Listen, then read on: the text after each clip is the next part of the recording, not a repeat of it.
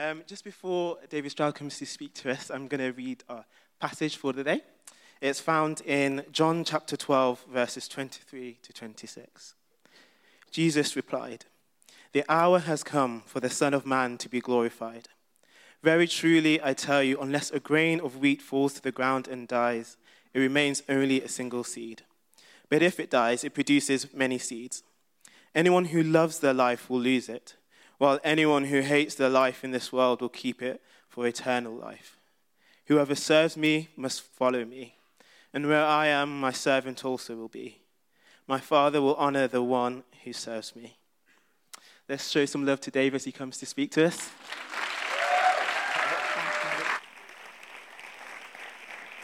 Well, hi everyone. Raf, thank you. Never been introduced with Show Some Love before, so I'm happy going with that. Great to see you. Happy 15th anniversary, Christchurch, London. It's a special day. It's fantastic to have so many of you back. It's fantastic to have some of you Sutton people on the front row down here again, though I see some of the rest of you have sort of crept up here. We have some of the East people. These were their seats years ago, and some of them have claimed them again. So uh, great to have you guys. I've been reveling in happy memories, and lots of people have stopped me and said, there was this, or there was that, or there was the other that was special about Christchurch London. I, I was chatting with one uh, young man. He was a child when we started. And I said, So, how about for you? He said, This. It was a scar. He had been messing around at the beginning of one of our services, had tripped and ended up in A&E. And I'm like, Okay, so not everything was great about Christchurch London, but I love the theme of today, here to stay. And just to be clear, we're not suggesting that everybody here has to stay for the, forever and for the rest of your lives in this city, but we are saying this that a long term perspective really makes a difference. And for the church to be here long term just changes the whole way we can view what we intend to do. When you think of this church being rooted here for generations to come, you start to wonder just how many people might find faith here. Just how many people may have their lives changed. How many of those in need would be able to say, It was through this church, this part of the wider body of Christ, that I discovered that Jesus cares for those who are in need. Makes you wonder what sort of industries and communities might be changed at a, a fundamental, essential level. Because we're not just doing this for two years or for five years, but we are here to stay. The longer the perspective, the more you can get done. One of my favorite things every Sunday is going past this building here St. Paul's Cathedral. I walk past it and I marvel every Sunday. Extraordinary architecture, beauty, stature. Do you know how long it took Sir Christopher Wren to build St. Paul's? From the moment he started planning for it to the moment the last stone was in place, it was 50 years. It was 50 years. And just as building a great building takes a long time, to create a great church, a church intent on glorifying God, doesn't happen in a moment. But it takes a significant amount of time. So we're here to stay. And here's what I want to do this morning. In the few minutes I've got, I want to tell you a bit of the story. I want to reflect back before reflecting forwards. As I tell the story, I want to invite you, however long you've been part of Christchurch, if this is your part of God's family, I want to invite you to make this your story. So, one of the glorious things about God's story, it's always an inclusive story saying, hey, come in. Come, why don't you come and be part of this? I want to invite you to own our story together. I want to, I trust, provoke gratitude for the past, and I want to inspire faith for the future. And I want to invite you to be part of the next chapter. So, whistle stop tour of the last 15 years. Chapter 1. Chapter 1 actually started long before we started Christchurch London. It started in the hearts of Philippa and I as we started to dream about what might it be like if there were a new church in central London. What could God do? It was actually over 20 years between that dreaming and the starting of Christchurch London. One of the delays was simply the fact we were part of a movement of churches, and there were others who had a say in this. There were those we looked to appropriately and rightly who needed to say, Yes, it's time, go. I remember in the lead up to moving here, going to a meeting and thinking this was going to be the day. This was going to be the day where we would be told, Go. And I got there to find that the key decision maker was sick. I was told, don't worry, he'll be fine in a few days' time. It turned out to be shingles. It lasted six months. They were six of the longest months of my life. And there's no time to go into the whole story, but I ended up in an office in a building in Bishop Stortford when I made the call when the key decision maker said, David, go, start a church. I left that building like a bullet out of a gun. The only thing I did to stop between there and driving back to Birmingham, where I was living, to tell Philippa, was to pop into the supermarket and get a half bottle of champagne. We wanted to celebrate, but we weren't big drinkers, so that sort of seemed about the right amount. And when I remember getting home that afternoon, and I had no idea how we were going to afford this, either personally or as a church. I had no idea who would come with us. I had no idea how it was going to happen, but one thing I knew this was God's idea and it was going to come to pass. And off we went. Chapter 1 started long before Christchurch London. It started in our hearts, and incidentally, that's how he works, and there will be things that he is dropping in different hearts here today or in years past, which are to come about. But the other thing that he did was he started to develop key relationships. I didn't know they were going to be key relationships. When Tim and Jackie said to us, When you go to London, we'll come too, I hoped, but I didn't know that was going to come about. When I met Andy Tilsley, at the front of church one day, as I laid my hands on him, he'd come forward for prayer. I had no idea that our lives were going to be so intertwined. Helen Davison came to London for 10 days to help us move and has stayed for 15 years.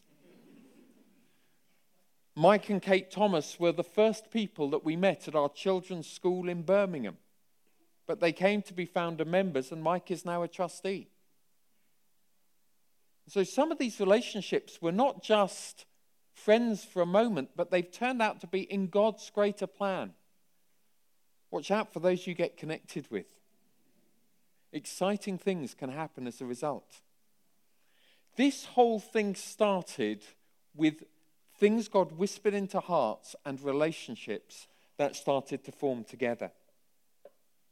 Chapter 2 was the early years fast growth, almost a different venue every year. Covent, uh, Regent's Park, Covent Garden, Vinopolis, which was a wine museum over on the South Bank. Can imagine the prophetic words we had about new wine and and it was. It was a wonderful year that we had there before moving to the Piccadilly Theatre. I spoke with someone this morning. They said, I left Christchurch, left London in 2009 when you were at the Piccadilly Theatre. We moved here in 2010, afternoon service in the June or July, morning service in the September. And during that time, we just grew boom, boom, boom. I don't think anyone ever knew everyone in the church. Andy and I and others who were part of that initial team that started the church just worked the room like crazy. We met everyone. There was always people who were new. There was always people we didn't know. And sometimes people have said to me, What was it about that part of Christchurch London life that caused such significant and fast growth? And I've thought about it a lot. Now, clearly, the answer is God. Let's take God and His grace, just accept that for the minute. I was going to say take it for granted, which is a dangerous thing to do. But let's just, you know, let's log that one. What else? And you know what I think? I think it was the group of people that we had. It was the group of people that we started with. Because most of them were in London for only one reason, and it wasn't their career. They were here to get a church going. They were like super focused. And I'm talking about the first 50, and then most of the first 150, and then most of the first 250. Either were like that or caught it very quickly. And the passage that we read this morning is that unless a seed goes into the ground and dies, there's not fruit. There was a whole crowd of men and women who started this church who died to themselves. And we get some of the blessing today as a result of that. I've been reading recently about a great mission move out of this country that happened in the 18th and the 19th century. People went all over the world. They left this country not even knowing whether they would get to their destination. A lot of them died in shipwrecks on the way. Others of them got there and dysentery and typhoid and other illnesses killed them before they did anything productive or meant that they lost children or husbands or wives. And yet, that mission move, while not perfect and while not everything about it was great, has resulted in countless hundreds of thousands of people who followed Christ in their generation and subsequent generations countless generations of children educated, countless generations of sick people cared for.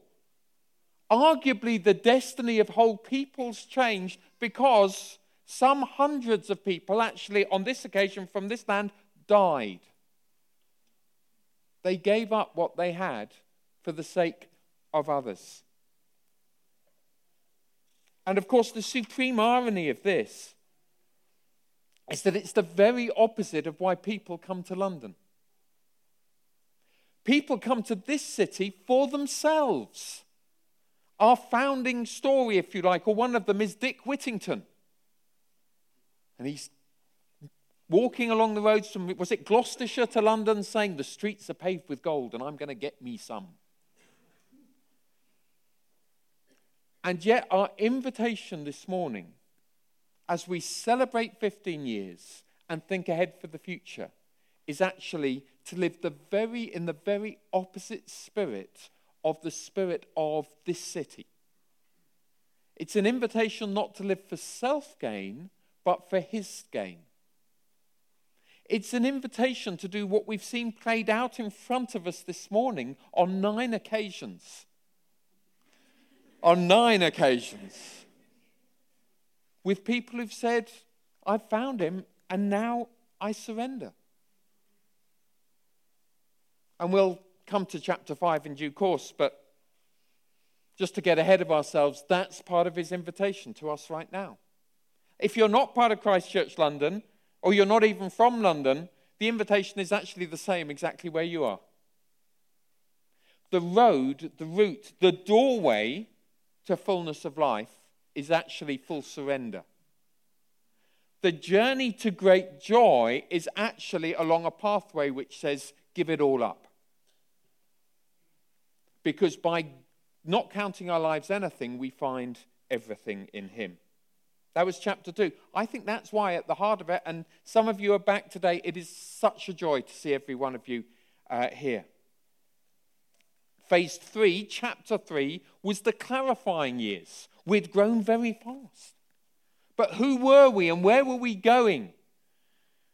And one of the blessings of the Christian world is there's so much teaching. You can listen to something on a podcast, you can read something else in a book, and you can go to a conference somewhere else and get other teaching, and you can end up with a Christian life or a church life, which is essentially just a gathering of different ideas from different people.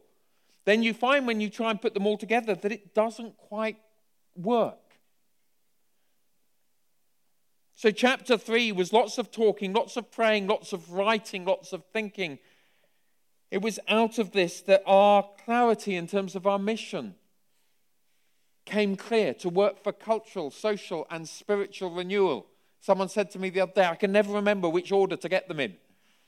Alphabetic, cultural, social, spiritual renewal to spiritual renewal, help people come to faith and grow in faith, social renewal, to care for those in need and equip people to deal with the systems and structures that stop people prospering, cultural renewal, to deal with the patterns of thinking and the ways in which we live, the habits that stop people and communities flourishing.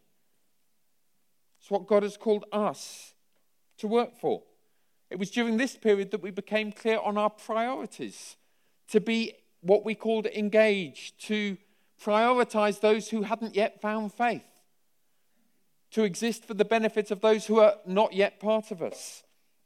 Everything, our mission, those three things I've just been talking about, and empowered by the Spirit. We do not know how to do this without the power and the presence of the Holy Spirit amongst us. So it was a period of clarification, it was a period of consolidation, and it was a period where there was quite a number of people, more people than normal. We, there's always people live, living, leaving, and there's always people arriving at Christchurch London. It was one of those times where more people seemed to be leaving, and our growth sort of flatlined and leveled off. I promise you, as a church leader, you never like those times. And yet, God did some very good things for us. Best way to illustrate it maybe is uh, in the summer, Philip and I met a very impressive young leader. Everything about them oozed ability. And their confidence sort of, you know, it was like, well, just let me do it, and anything I touch will come good.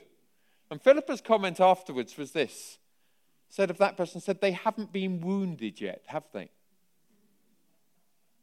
And life has that. Uh, well, there's some deep empathetic response there. Life has that habit, doesn't it? And that wounding process, for us at least, reminded us we were not the answer to the world's problems. And that actually the most important things are being obedient to Him, whatever that means, and loving others and being loved by them. So I look back grateful for the humbling process of that time as well, which is inevitable. And the key thing, of course, is how we learn from it. Chapter 1, preparing relationships and dreams. Chapter 2, fast growth and sacrificial living. Chapter 3, clarifying the identity and the mission that we were on. Chapter 4 was the multiplication years. We started to sense God speaking to us about not just being here, but being all around the city. We had by that point in time, Joel and Dee Wade had already come and become part of us as two individuals, found each other at Christchurch, London. Jo Wells was here. We were benefiting, starting to benefit from her pastoring gift and her teaching gift. Liam and Helen Thatcher had arrived some time before, and we were benefiting from their teaching and their organization and all the other things that they bring. But despite all those and others, it's always invidious when you start mentioning people, isn't it? Because someone's sitting there thinking, what about me? And you as well. but we knew that we needed others. We knew we needed somebody who could organize and just make things happen. And I've not got time to tell you the story now, but God brought us Nate Sense in really wonderful ways.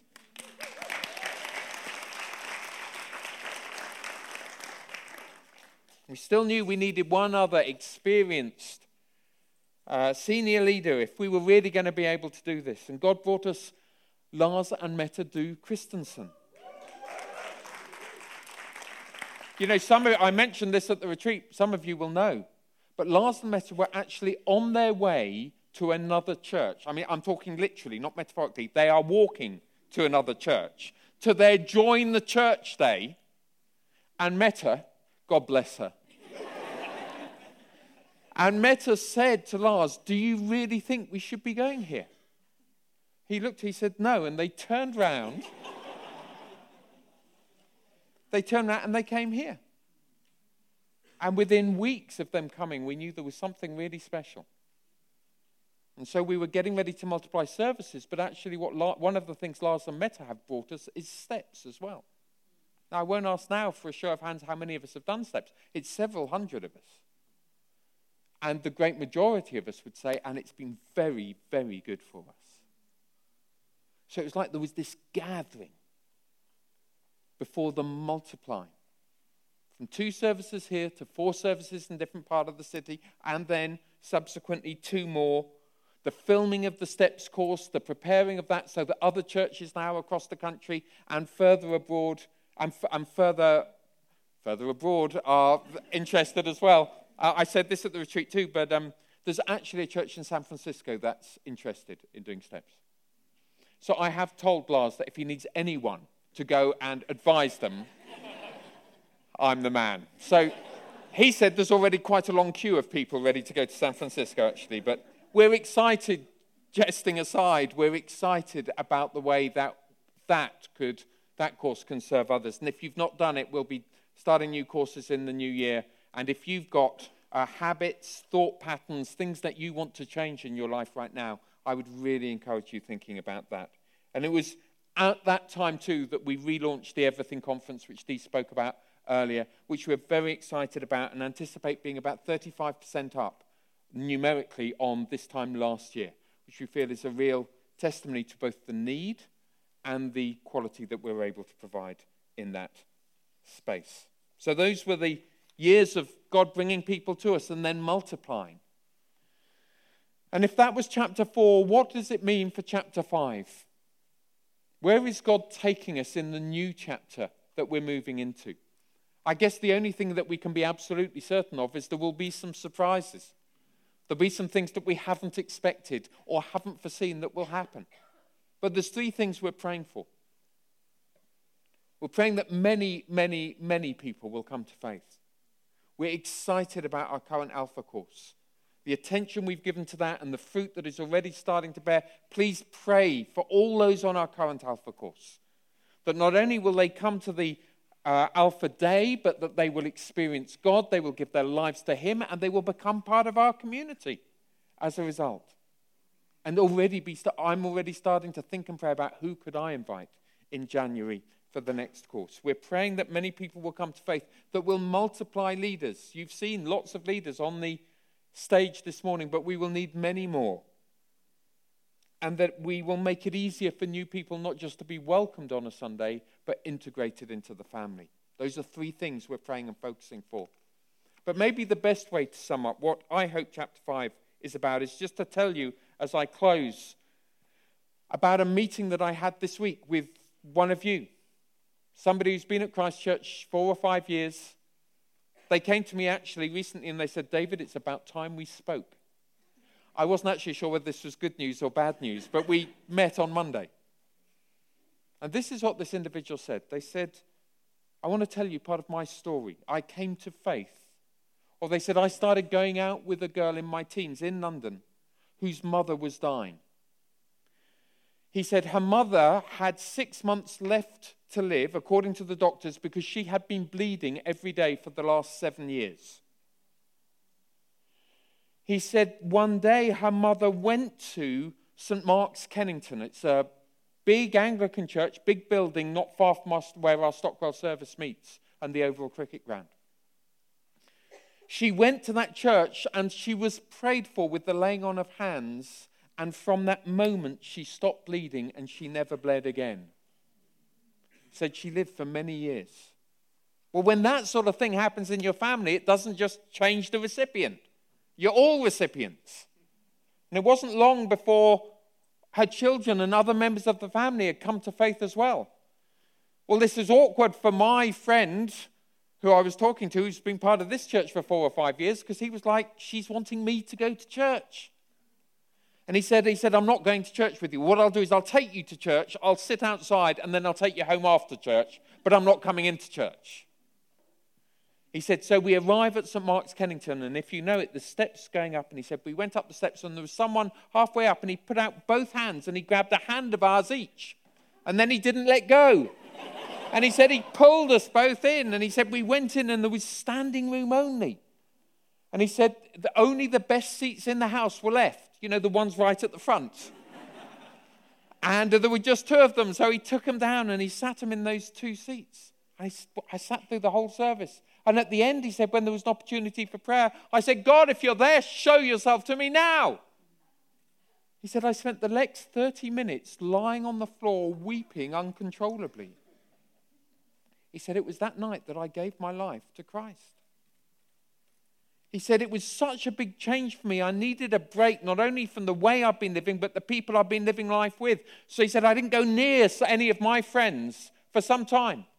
He said, Three months later, he said, I'm in Brixton one day, Brixton High Street, I think it was. And he said, I bump into one of them. And he's like, Where have you been? And he said, I've had my life changed by Jesus Christ. He says to the he says to, he says to the guy, if you can get all of our old posse, our, all our old friends together, I will meet with you all tonight. There were six or seven of them. So he went that evening and he shared what had happened with all of them, and they all came to faith.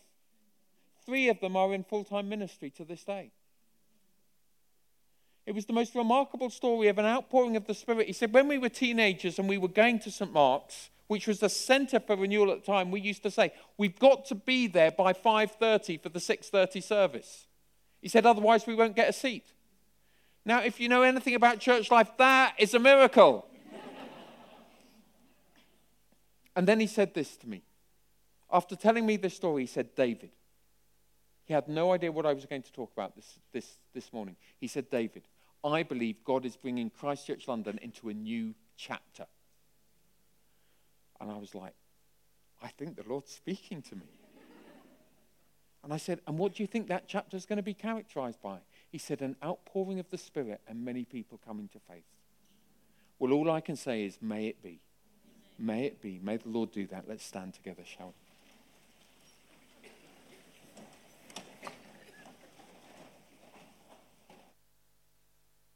I want to just pray before we worship, and I want to invite you to surrender afresh. Wherever you are and whatever you do, and I want to invite you to surrender not just not for the sake of others, but actually for the sake of yourself. It starts there. But I want to pray at this 15th anniversary, I want to invite us to, to commit ourselves to say, We're here for you, Lord, and we're here to stay. We're here to stay as a church. Will you make that your commitment again this morning? Will you give yourself afresh? For some of us, it means doing again what we've done for many years. For others of us, it will be new things. But there's an invitation here. Let's pray together, shall we? Heavenly Father, thank you for all your goodness, all the stories we can tell, and all the secret things done in men and women's hearts that we'll never know about, but are profound and beautiful and wonderful and fantastic. But now we want to just offer ourselves afresh to you.